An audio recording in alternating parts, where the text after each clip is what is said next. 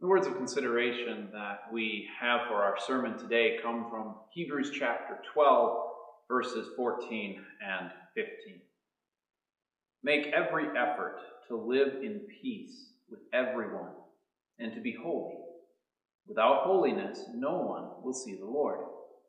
See to it that no one falls short of the grace of God, and that no bitter root grows up to cause trouble and defile many. This is the word of our God. Faith comes from hearing the message, and the message is heard through the word of Christ. It should come as no surprise to anyone who knows me that I consider myself a runner. And even though I've been running far less without the motivation of a race to train for, I still identify as a runner. It's been like this way since my dad got me into running when I was just a little kid. Now imagine my delight when I discovered that the Bible talks about running as well. It talks about running our race, comparing the training that an athlete goes through with the training of a Christian, with the finish line being heaven.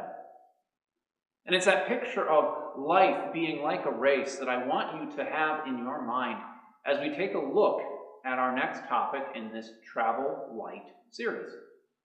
Because that's where Hebrews chapter 12 starts.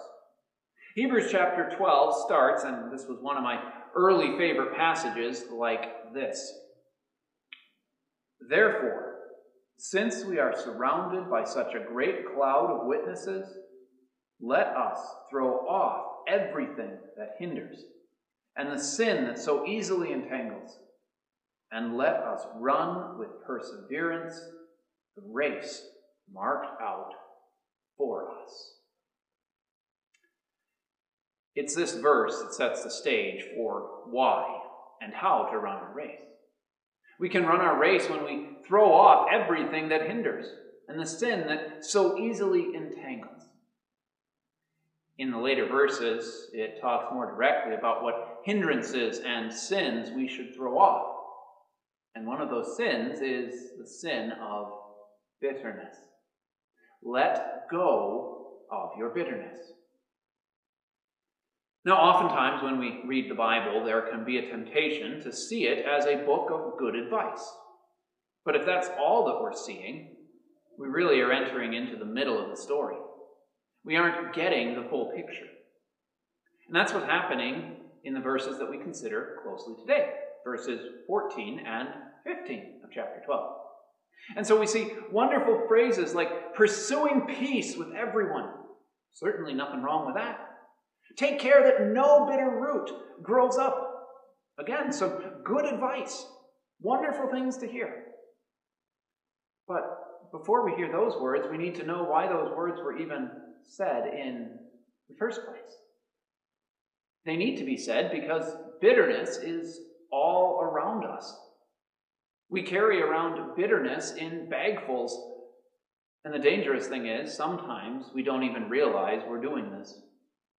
Bitterness happens when people experience a hurt, when people are disappointed, when people are offended by something that someone has done or said.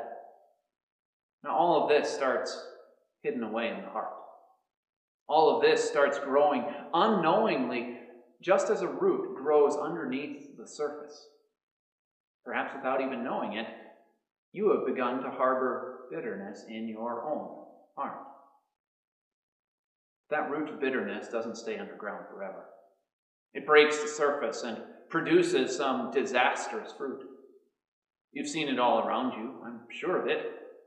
There can be a bitter person in your place of work maybe a coworker or, or a customer, that person that's always complaining, always griping about something or, or about something that someone did to them. Is that person really fun to be around? I don't think so.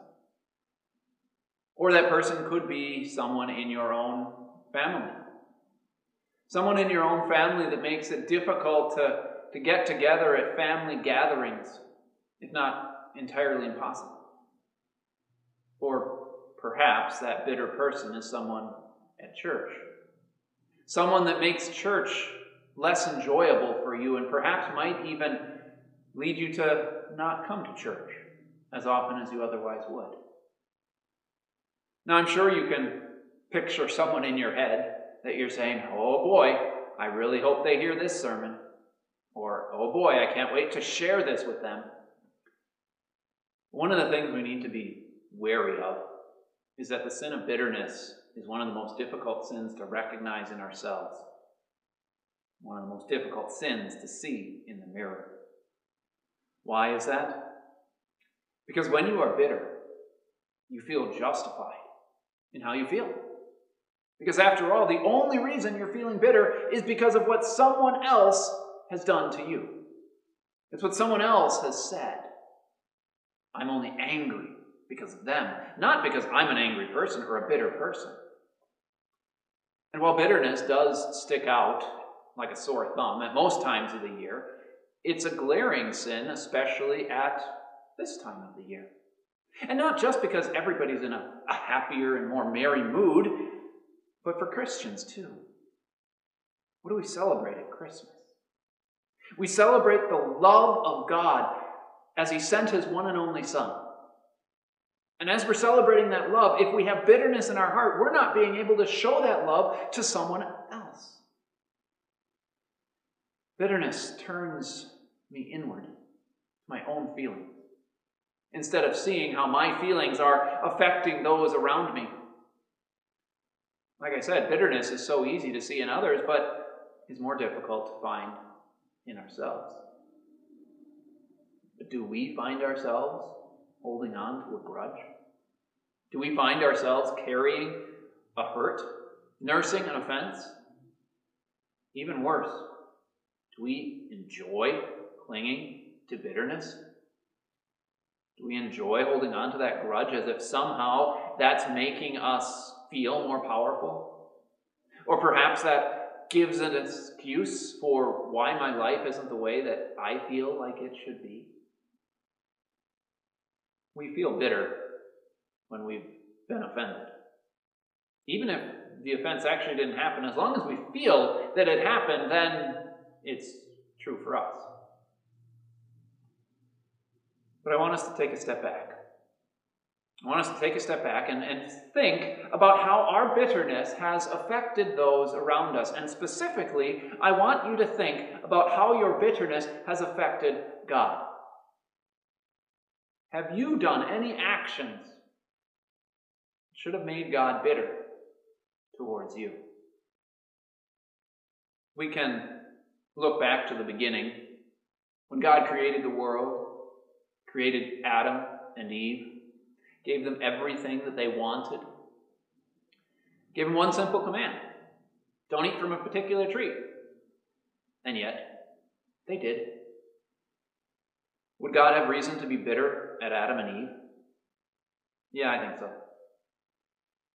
Or fast forward a couple hundred years to the time of Noah, the guy who built that big boat.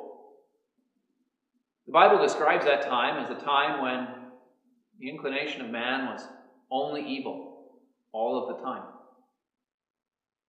Now, fast forward to today. Have your actions given God reason to be bitter towards you? When God asks, Why haven't you spent more time with me? And we make all sorts of excuses about our life being so busy, or we have too many activities with the kids, or, or this, that, and the other thing. Could God be bitter with us over that? Yeah.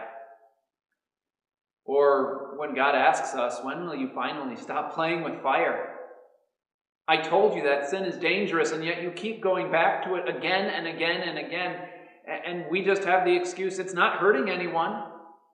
It's not really that dangerous. I can stop whenever I want.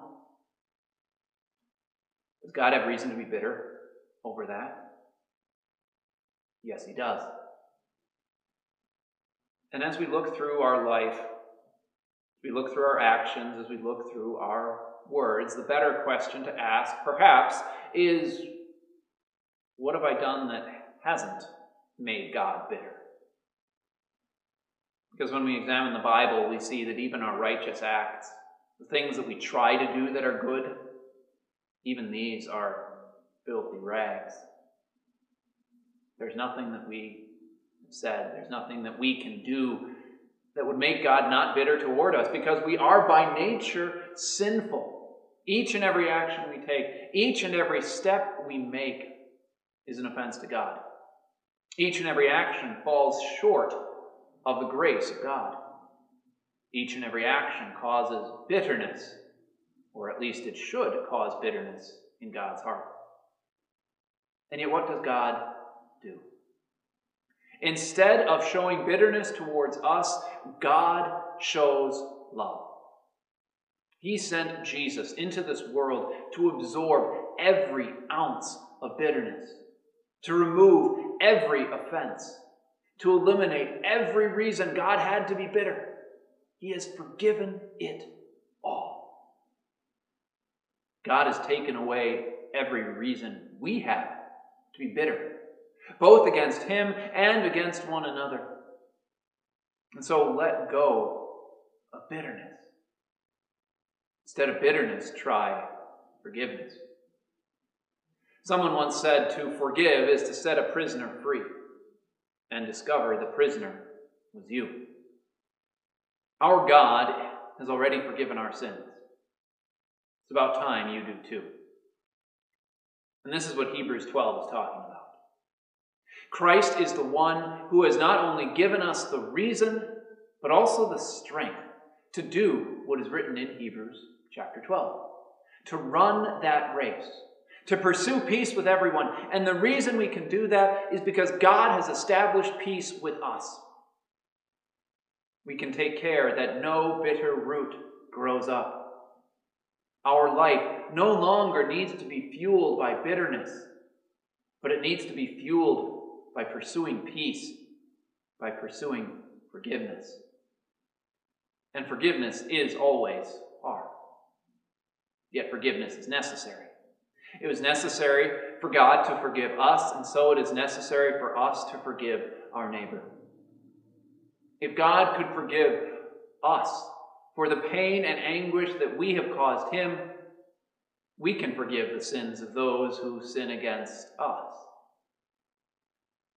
Now, I can't help but think of a parable that Jesus told in his ministry about a king who forgave the debt of one of his servants.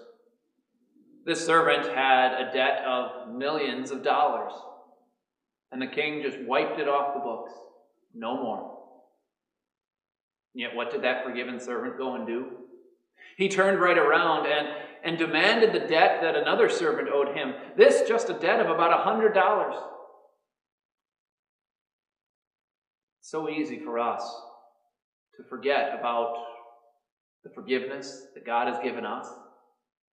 And then we act as if we have somehow been offended beyond measure, that, that no one can possibly take away that bitterness that we feel.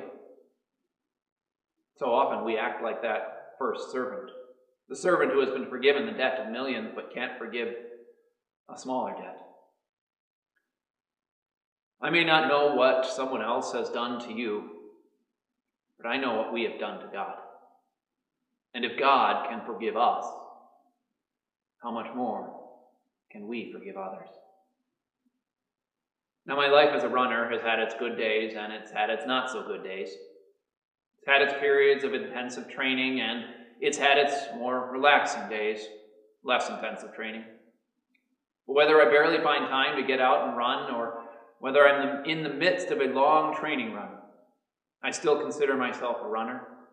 I still have the desire to go out and run. And that's another apt comparison between a Christian and a runner. As Christians, we're all in different places in our race. We're all in a different season of life. But whether we're in an intensive training phase or a slightly more relaxed phase, we can still identify as a Christian. We still have the desire to be that Christian, to pursue peace with everyone.